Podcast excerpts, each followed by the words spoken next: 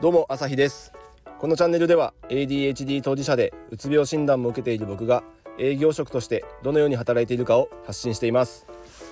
今日は ADHD の、えー、衝動性っていうところにフォーカスしてこれを抑えるための、えー、僕のなりの、えー、工夫を、えお話ししていきます。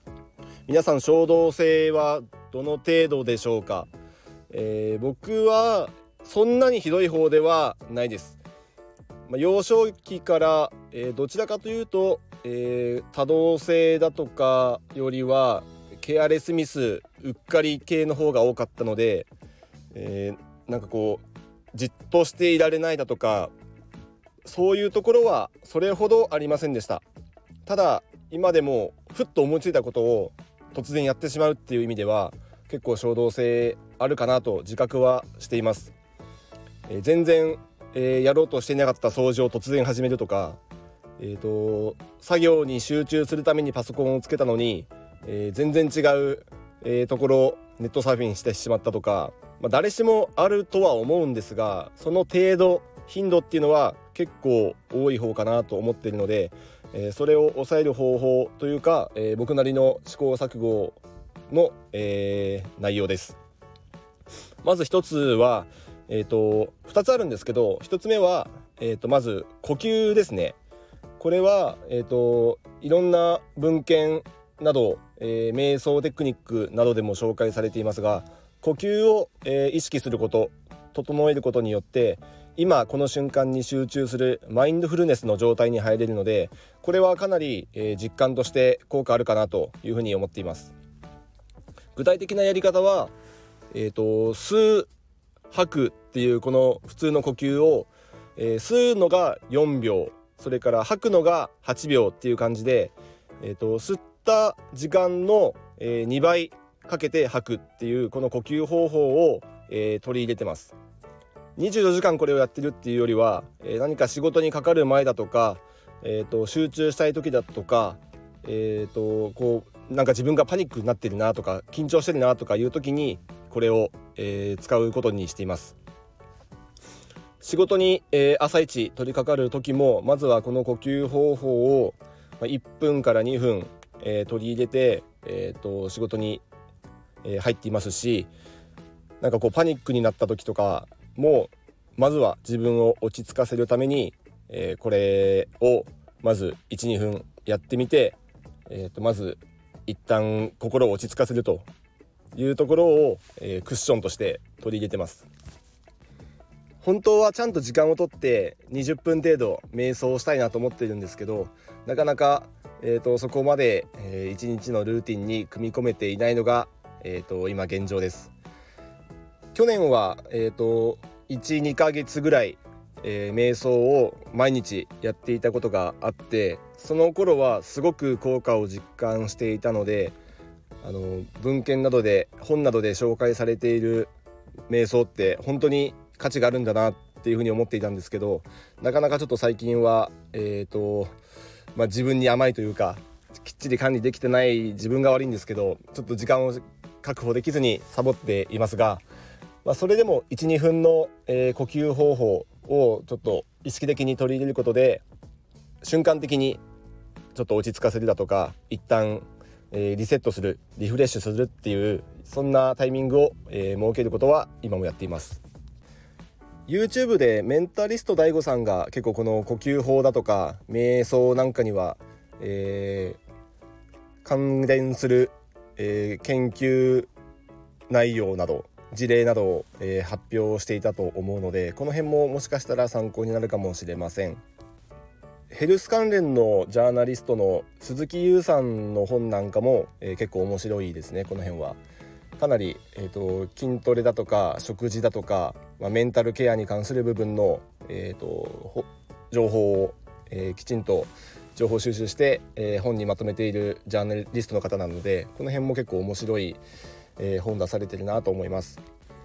ちなみに僕が実感している、えーと、瞑想だとか呼吸法の効果としては、まあ、もちろん、えー、落ち着くっていうことで、えー、衝動性だとかを抑えられるところもあるんですが、まあ、他にも結構感情コントロールがうまくいくなっていう風に感じるところがありまして、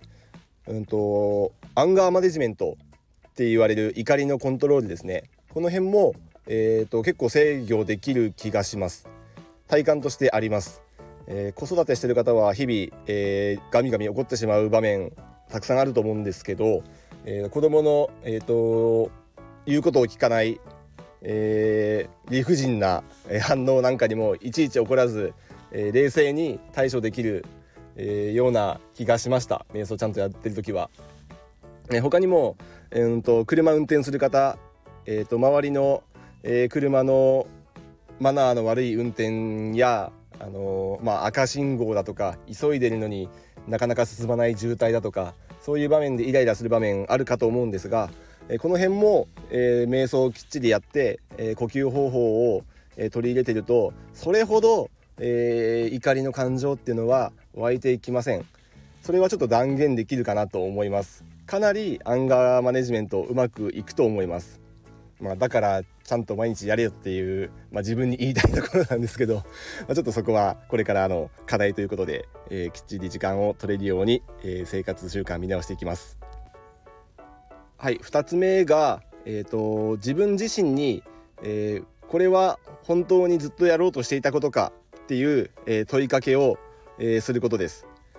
え僕だけなのかもしれないですけどえーとまあ、多動衝動がある一方で先送り癖も結構、えー、強くてそことのなんかこうジレンマに陥ることってありませんか？僕だけでしょうか？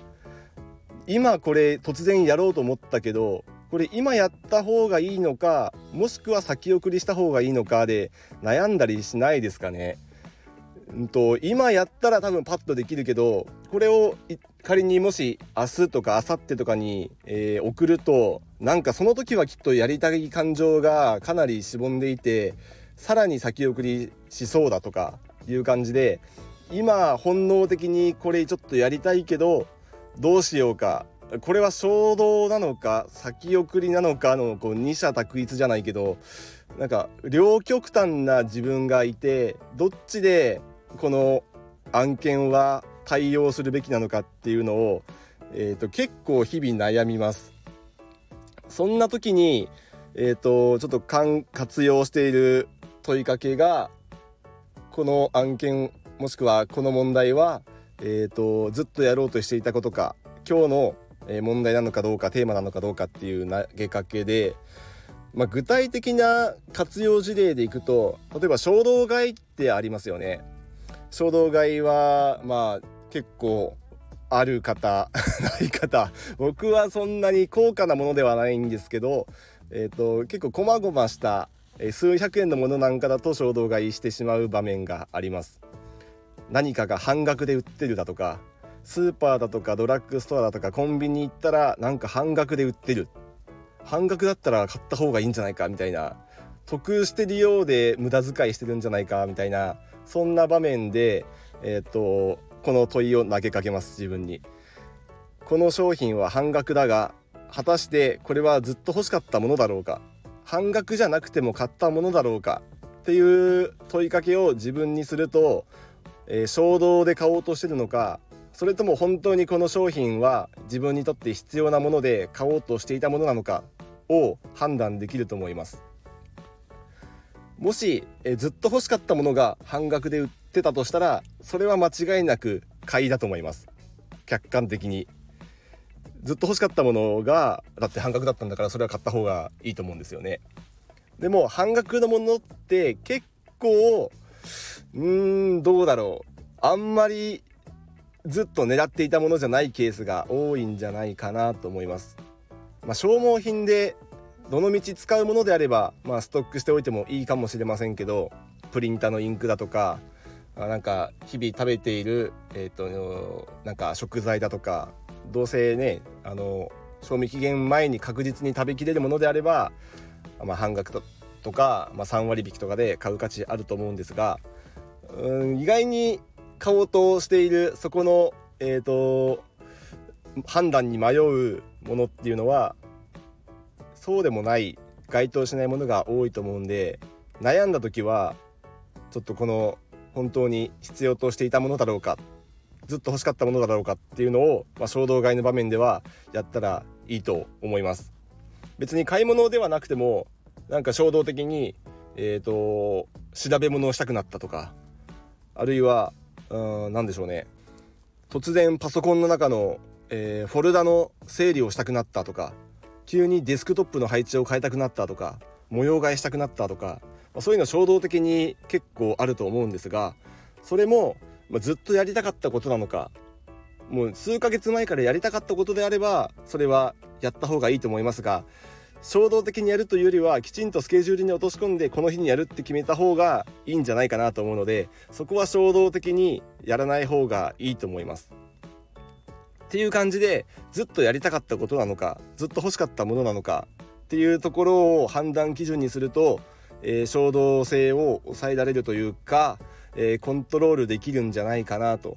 本来やるべきことに専念しつつ、えー、今ふと思ったことはまずきちんとえ、スケジュールに落とし込むと。そして取り組むと。いうふうに、え、計画的に、え、日々行動できると思います。まあ、以前お話しした内容とちょっと似てますがまずレールを敷いてその上を走ると。いうような、えことにつながるとは思いますがきちんと自分の、え行動、え行く先を、え自分自身で決めて目的地を定めてからその通りに走るっていうのが、一番間違いなく衝動や多動に駆られずやるべきことに、え、取り組むというような手順になるかなと思いますので、えーと、ちょっとこの辺悩んでる方いたら、えー、参考にしてもらえればありがたいです。まあそれ以前にあの衝動性に気づかずもはや動いてしまってるっていうケースもあると思うので、まあ、その辺はちょっとこことは別次元かなとは思いますが、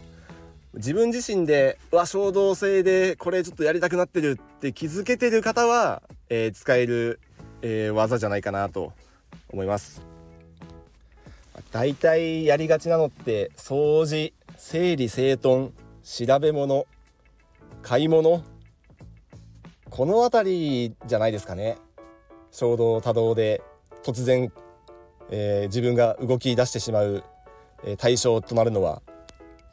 まあ、なので、えーと、今日の内容を、えー、もう一度まとめると、えー、まずは呼吸法を、えー、きちんと取り入れる。そして、えそのやりたくなっていることはずっとやりたかったことなのかずっと欲しかったものなのかっていうところを、えー、一旦落ち着いて自分に問いかけるこの2つを、えやっていくとより理想の、え行動を取れると思いますよかったら是非試してみてください。ではまた。